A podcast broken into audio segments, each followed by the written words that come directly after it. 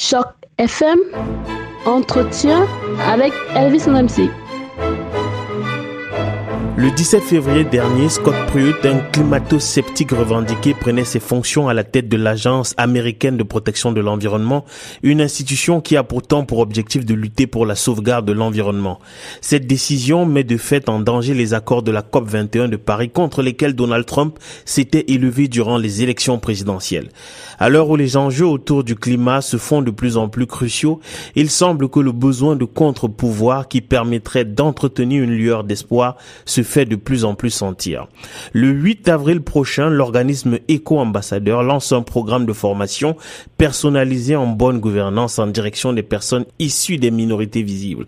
J'ai le plaisir de recevoir euh, Tambia, qui est le représentant de cet organisme. Bonjour, monsieur Tambia. Bonjour. Comment est-ce que vous allez ce matin? Mais écoutez, je vais très bien comme le 12, merci. Ok. Je le disais tantôt, vous travaillez pour l'organisme Éco-Ambassadeur qui organisera bientôt une formation euh, qu'il destine aux francophones issus des minorités visibles. Avant de parler de la formation elle-même, pourriez-vous procéder à une mise en contexte en nous présentant votre organisme ainsi que ses objectifs? Écoutez, euh, Éco-Ambassadeur est un organisme qui a été créé en 2006 par un groupe euh, de francophones d'un parcours divers, d'origines diverses, qui sont nés dans différents pays, qui ont vécu de différentes euh, expériences très enrichissantes. Et euh, ce qui est intéressant, c'est que l'organisme a été enregistré sous le nom de francophone pour un environnement durable, parce que euh, effectivement, à l'époque, il s'agissait simplement d'un projet que ce groupe voulait mettre en œuvre, et finalement, ils ont été plus ou moins obligés à enregistrer, à faire enregistrer officiellement un organisme pour n'est-ce pas, mettre en œuvre leur, euh, leur passion. Et depuis lors, l'organisation a, organisé beaucoup d'événements, des activités écologiques pour engager la communauté francophone et participer également à la vie civique de, euh, ontarienne. Ok, très bien, euh, euh Monsieur Tambia, mais, c'est quoi la, vision de votre organisme, ses missions et éventuellement ses objectifs? Écoutez, euh, notre vision est, est, très simple et se résume par des éco-ambassadeurs travaillant en synergie dans une perspective globale pour le développement durable et un environnement viable. Et notre mission est de contribuer au développement durable et à l'engagement citoyen à travers la collaboration, l'innovation et le renforcement des compétences.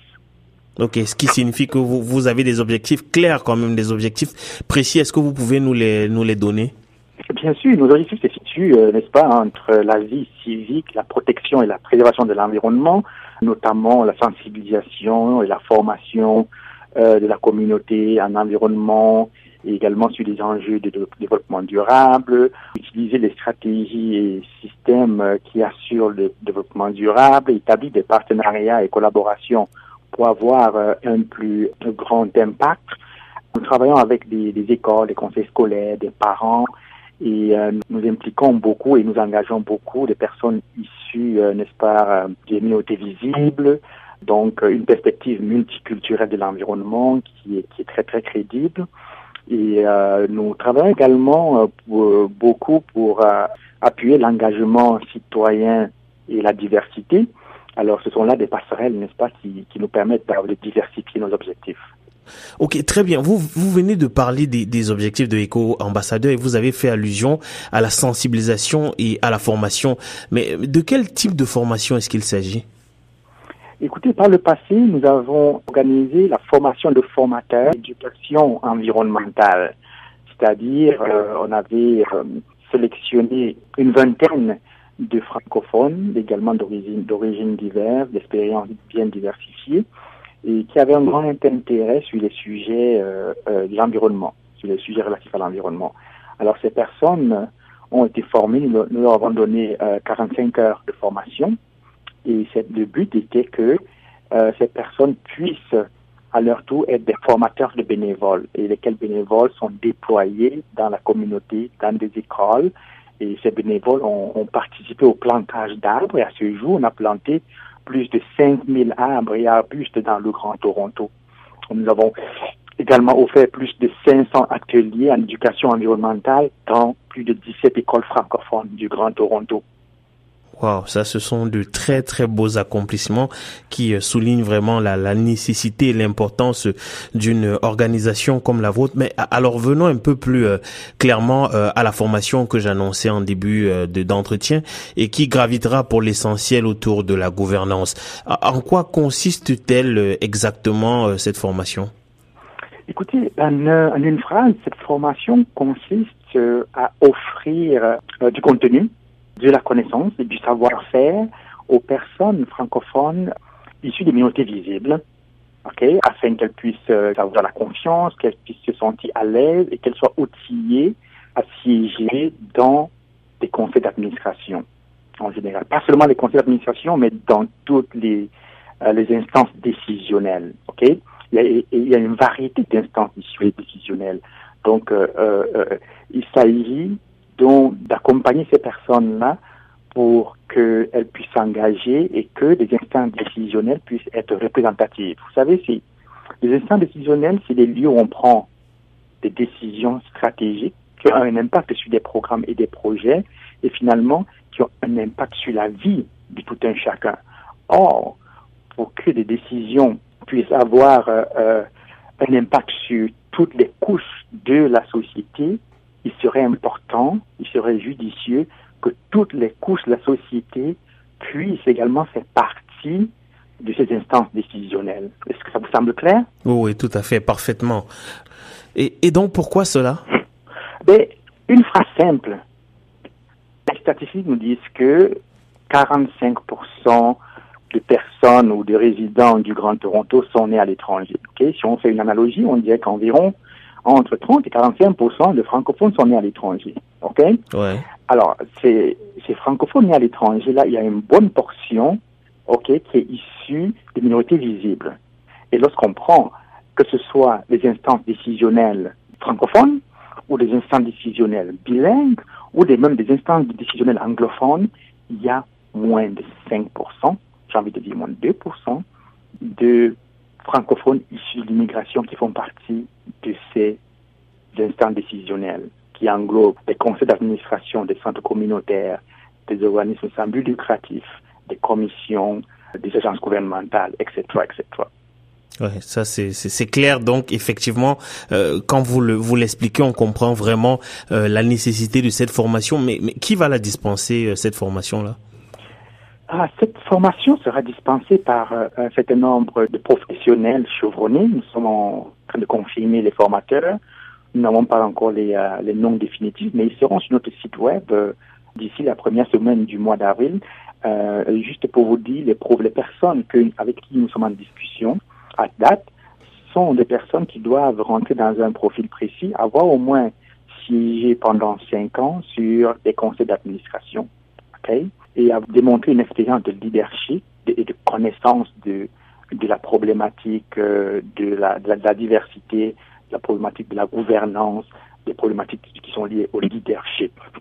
Alors, euh, ça se passera, on a, nous avons six modules, et ce serait un module par, for, par formateur, donc aucun formateur ne fera plus, ne donnera plus que euh, un module, cela, ça c'est l'occasion parce que les, les 25 participants qui seront qui seront sélectionnés, qui seront retenus, puissent avoir accès à une diversité de compétences et à une diversité de d'expériences.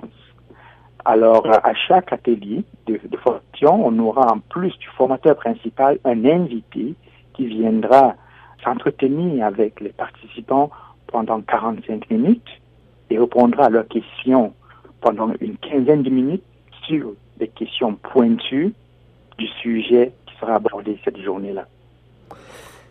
Alors, euh, Monsieur Tambia, c'est une très très belle initiative que celle que vous êtes euh, en train de mettre sur pied. Mais vous savez, euh, malheureusement, dans ces histoires-là, le nerf de la guerre, c'est souvent l'argent. On est toujours porté à aller un peu plus vers des, des, formations qui ne nécessitent pas beaucoup de dépenses. Et votre formation, là, est-ce qu'elle est gratuite?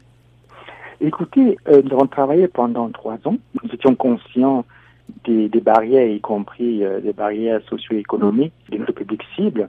Alors nous avons pris l'initiative de faire des demandes de subventions et finalement, euh, merci à la Fondation Tridium de l'Ontario qui nous a appuyés en nous, nous accordant une subvention pour mettre sur pied la première cohorte de formation de ces, de ces personnes, de notre public cible.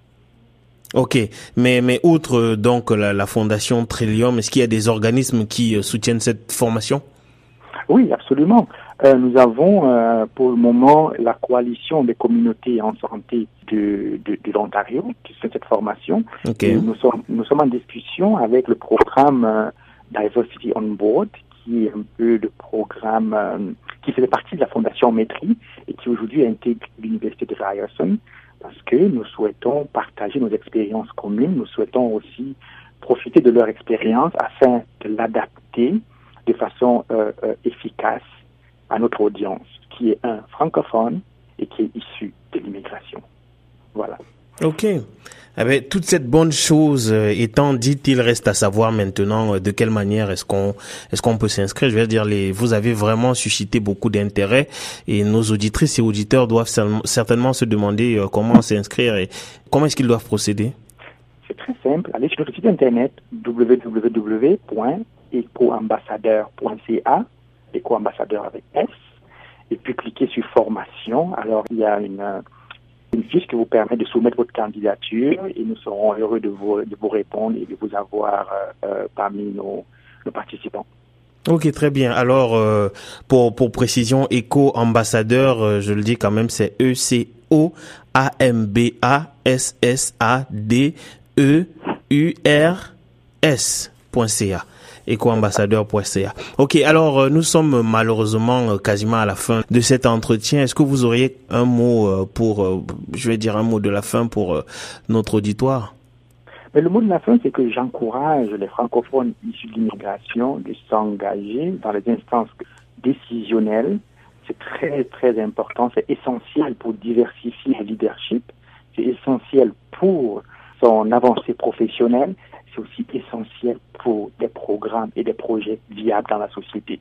Alors, euh, tout ce processus va assurer que toutes les voix soient représentées dans le processus de prise de décision à, toutes les échelles. Mais je vous remercie ben, c'est moi qui vous remercie et merci infiniment euh, pour cette très très belle initiative. Vraiment, euh, euh, vous vous donnez la possibilité à tout le monde de se sentir concerné par les les grands enjeux de notre siècle. Et merci infiniment pour l'énorme travail qu'a Eco ambassadeur pour les, la préservation de l'environnement. Merci infiniment, Monsieur Tambia. Ben, merci beaucoup de m'avoir invité. Je vous en prie et restez en compagnie des programmes de Choc FM. Merci. Bye bye.